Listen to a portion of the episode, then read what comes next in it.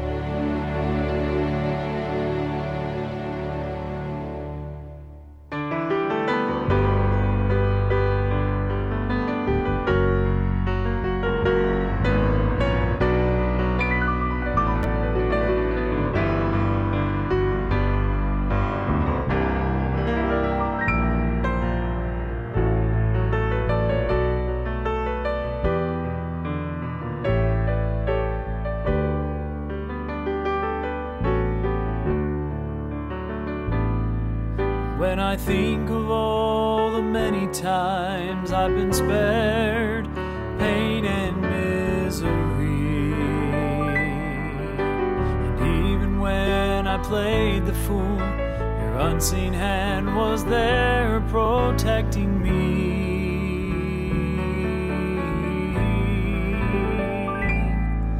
Though I've had my share of troubles, I must confess to this reality.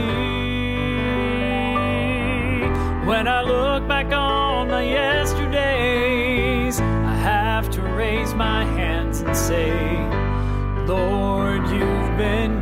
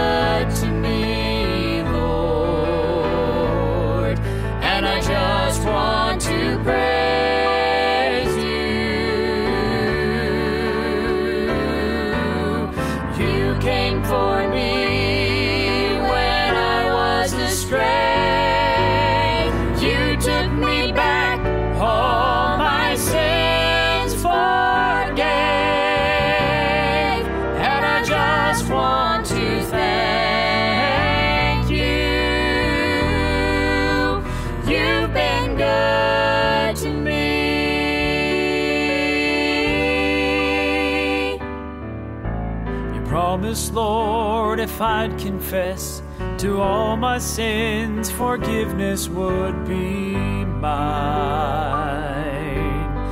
And faithful to your promise, you cleanse the stain that sin had left behind.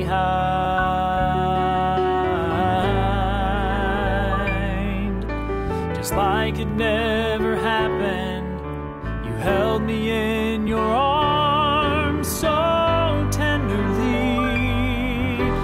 assured me of your mercy, restored me completely.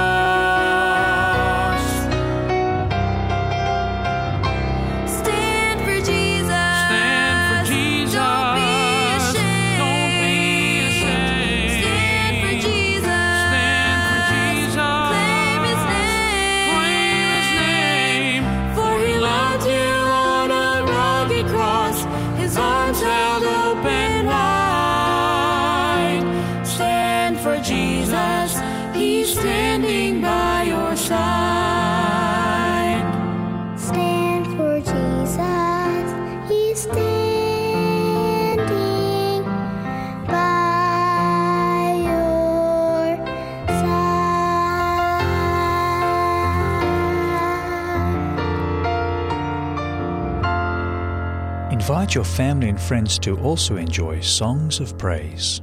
Deeper than the ocean and wider than the sea is the grace of the Savior for sinners like me.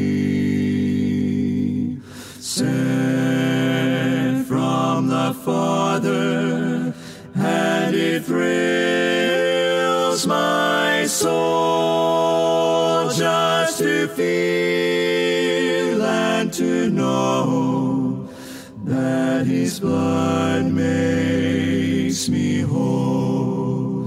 His grace, yes, His grace reaches me, reaches me. Yes, His grace, yes, His grace reaches me, reaches me. And to last, to eternity.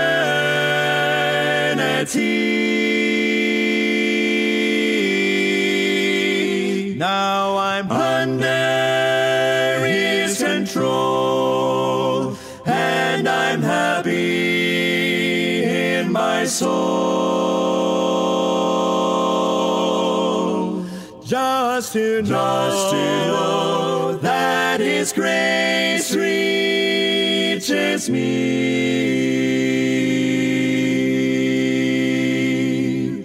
higher than the mountains and brighter than the sun. It was offered at Calvary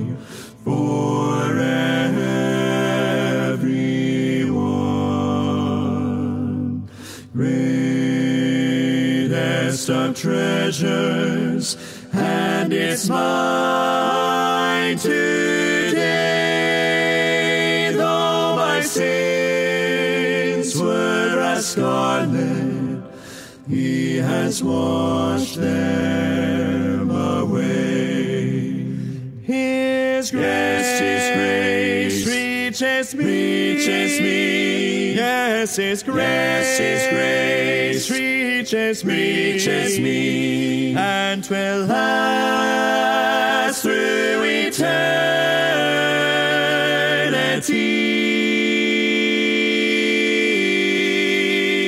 Now I'm under His control, and I'm happy in my soul.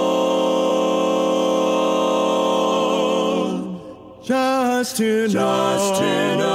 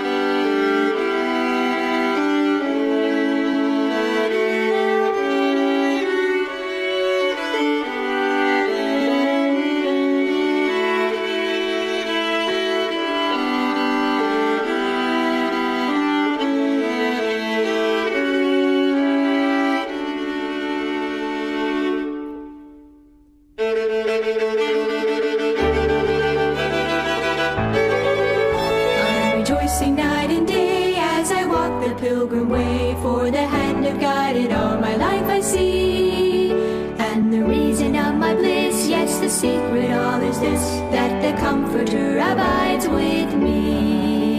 He abides, he abides. Hallelujah, he abides with me. I'm rejoicing night and day as I walk the pilgrim way, for the Comforter abides with me.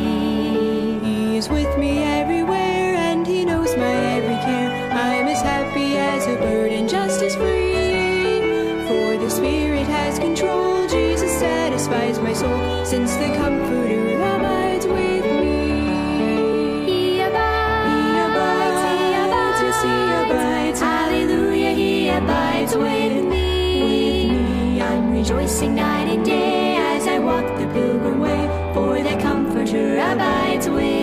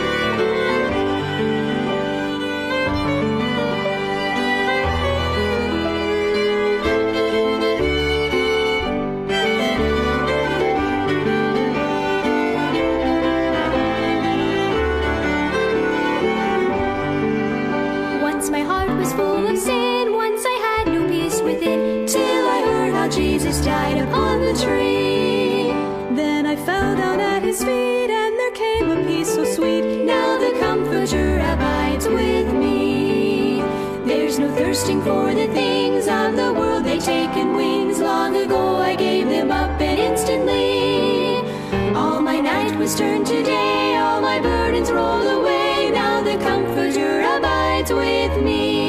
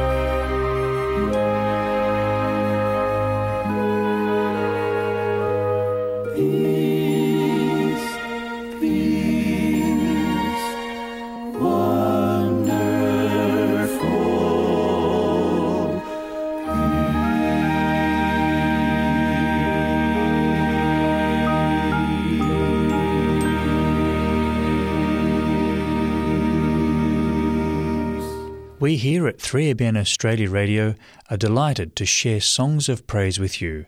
We look forward to your company next time.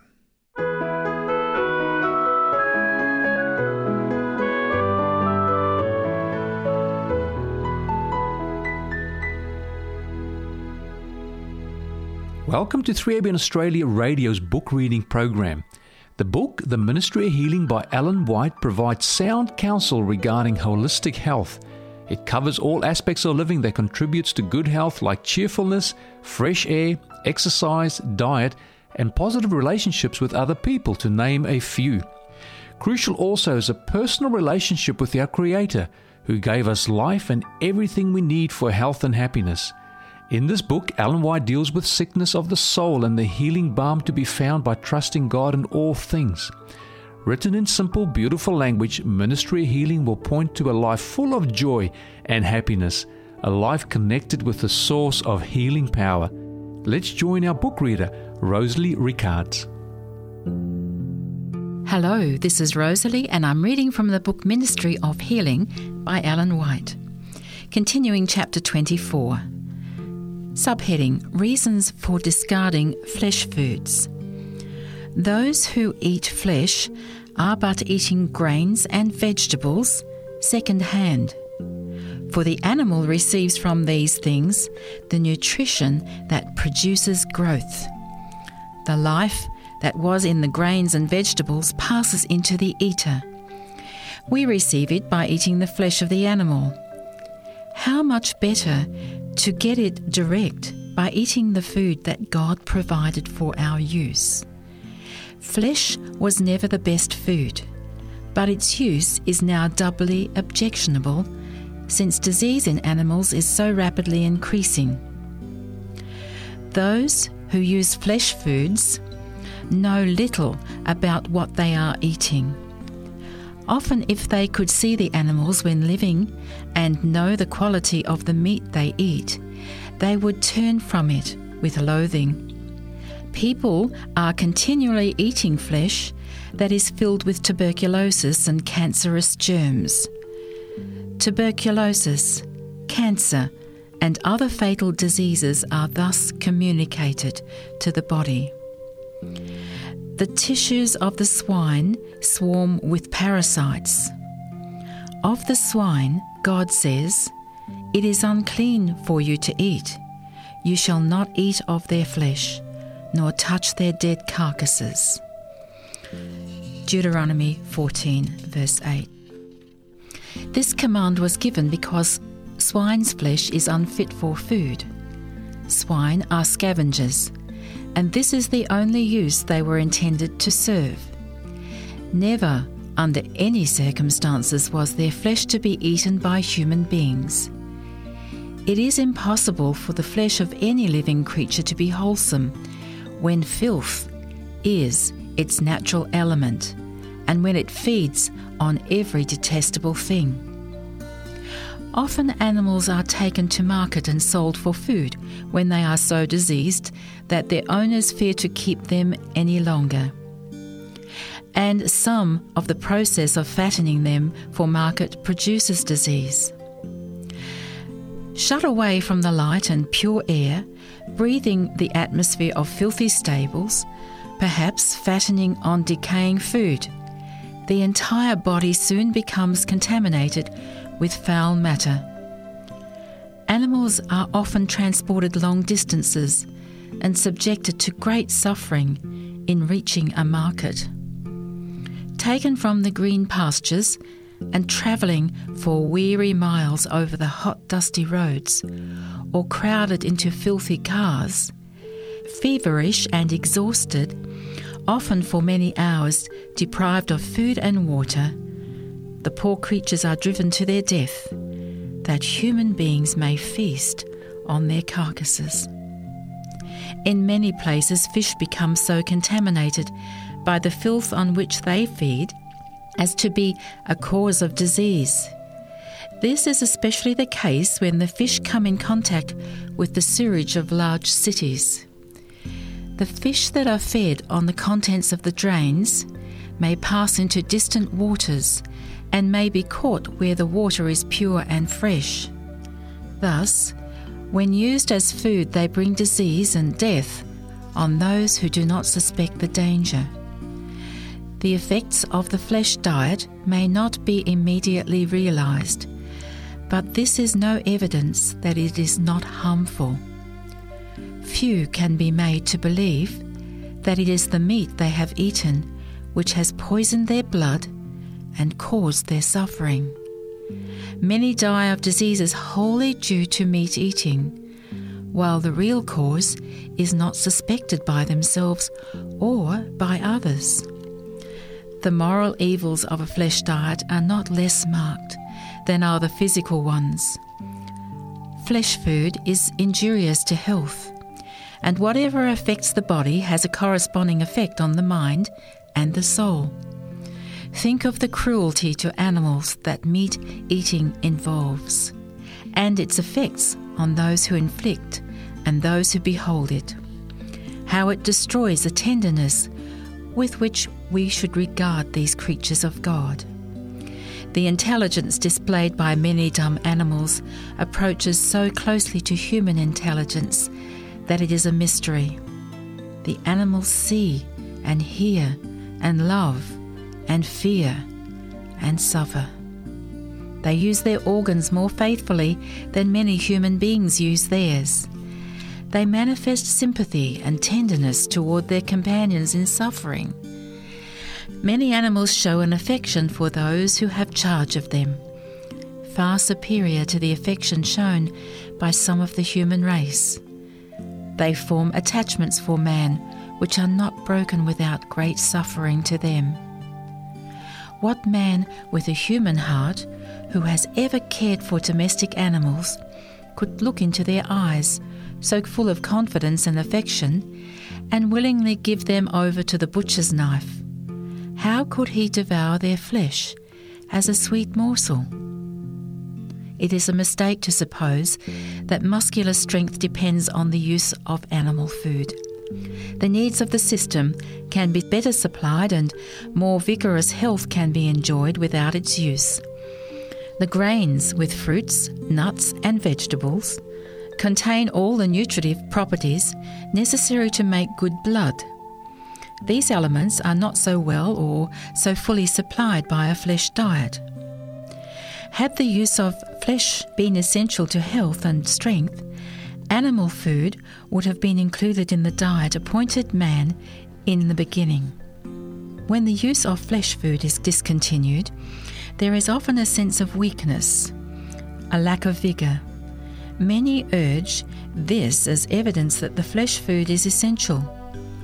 But it is because foods of this class are stimulating, because they fever the blood and excite the nerves, that they are so missed.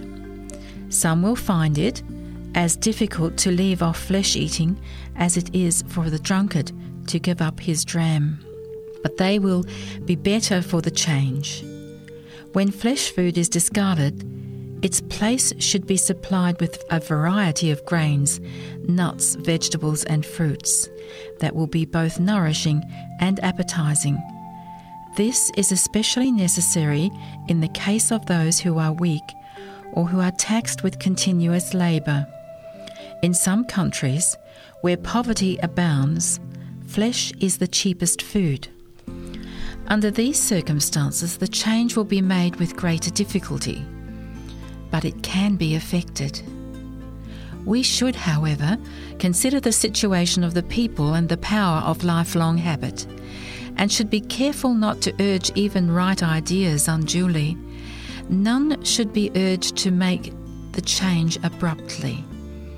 The place of meat should be supplied with wholesome foods that are inexpensive. In this matter, very much depends on the cook. With care and skill, dishes may be prepared that will be both nutritious and appetizing, and will, to a great degree, take the place of flesh food. In all cases, educate the conscience, enlist the will, supply good, wholesome food, and the change will be readily made, and the demand for flesh will soon cease. Is it not time that all should aim to dispense with flesh foods? How can those who are seeking to become pure, refined, and holy, that they may have the companionship of heavenly angels, continue to use as food anything that has so harmful effect on both soul and body? How can they take the life of God's creatures that they may consume the flesh as a luxury? Let them rather return to the wholesome and delicious food given to man in the beginning, and themselves practice and teach their children to practice mercy towards the dumb creatures that God has made and has placed under our dominion. End of chapter 24. Chapter 25 Extremes in Diet. Not all who profess to believe in dietetic reform are really reformers. With many persons, the reform consists merely in discarding certain unwholesome foods. They do not understand clearly the principles of health, and their tables, still loaded with harmful dainties, are far from being an example of Christian temperance and moderation. Another class, in their desire to set a right example, go to the opposite extreme. Some are unable to obtain the most desirable foods, and instead of using such things as would best supply the lack, they adopt an impoverished diet. Their food does not supply the elements needed to make good blood. Their health suffers, their usefulness is impaired, and their example tells against rather than in favour of reform in diet. Others think that since health requires a simple diet, there need be little care in the selection of the preparation of food. Some restrict themselves to a very meagre diet, not having sufficient variety to supply the needs of the system, and they suffer in consequence. Those who have but a partial understanding of the principles of reform are often the most rigid, not only in carrying out their views themselves, but in urging them on their families and their neighbours. The effect of their mistaken reforms, as seen in their own ill health and their efforts to force their views upon others, give many a false idea of dietetic reform and lead them to reject it altogether. Those who understand the laws of health and who are governed by principle will shun the extremes, both of indulgence and of restriction. Their diet is chosen not for the mere gratification of appetite, but for the upbuilding of the body. They seek to preserve every power in the best condition for the highest service to God and man. The appetite is under the control of reason and conscience, and they are rewarded with health of body and mind. While they do not urge their views offensively upon others, their example is a testimony in favour of right principles. These people have a wide influence for good. To be continued. Join us again next time when Rosalie Rickards continues reading from the book The Ministry of Healing, here on your station, 3ABN Australia Radio.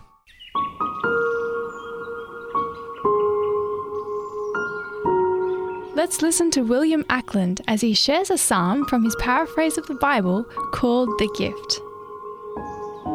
Psalm 63, a psalm of David, was written in the wilderness of Judah. And the theme for this psalm is joy in the fellowship of God. O God, you are my God. As soon as I rise, I will seek your face. My deep yearnings are for you. My whole being longs for you in a dry and dreary land where no water can be found. I knew that I should look for you in the sanctuary. I see your power and your glory. Because your never failing love is better than life itself, my lips shall constantly praise you. In this and other ways, I will show how much I cherish you each day. I will raise my hands up to you in honour for your name. My soul shall be satisfied as rich foods satisfy the body, and only praise for you shall come from my mouth. When I think of you as I lie on my bed, I reflect on your goodness in my waking moments, because you have always been the one to help me. Therefore, I will rejoice with your arms around me. I want to stay close to you for it is your right hand that sustains me. But those who are seeking to crush the life out of me shall themselves go where dead men lie. Their life shall be poured out by the thrust of the sword. Then all they are good for is food for the jackals. But the king shall delight in God. All who enter a vow with him shall exult. But the mouth of those who tell lies shall have nothing more to say.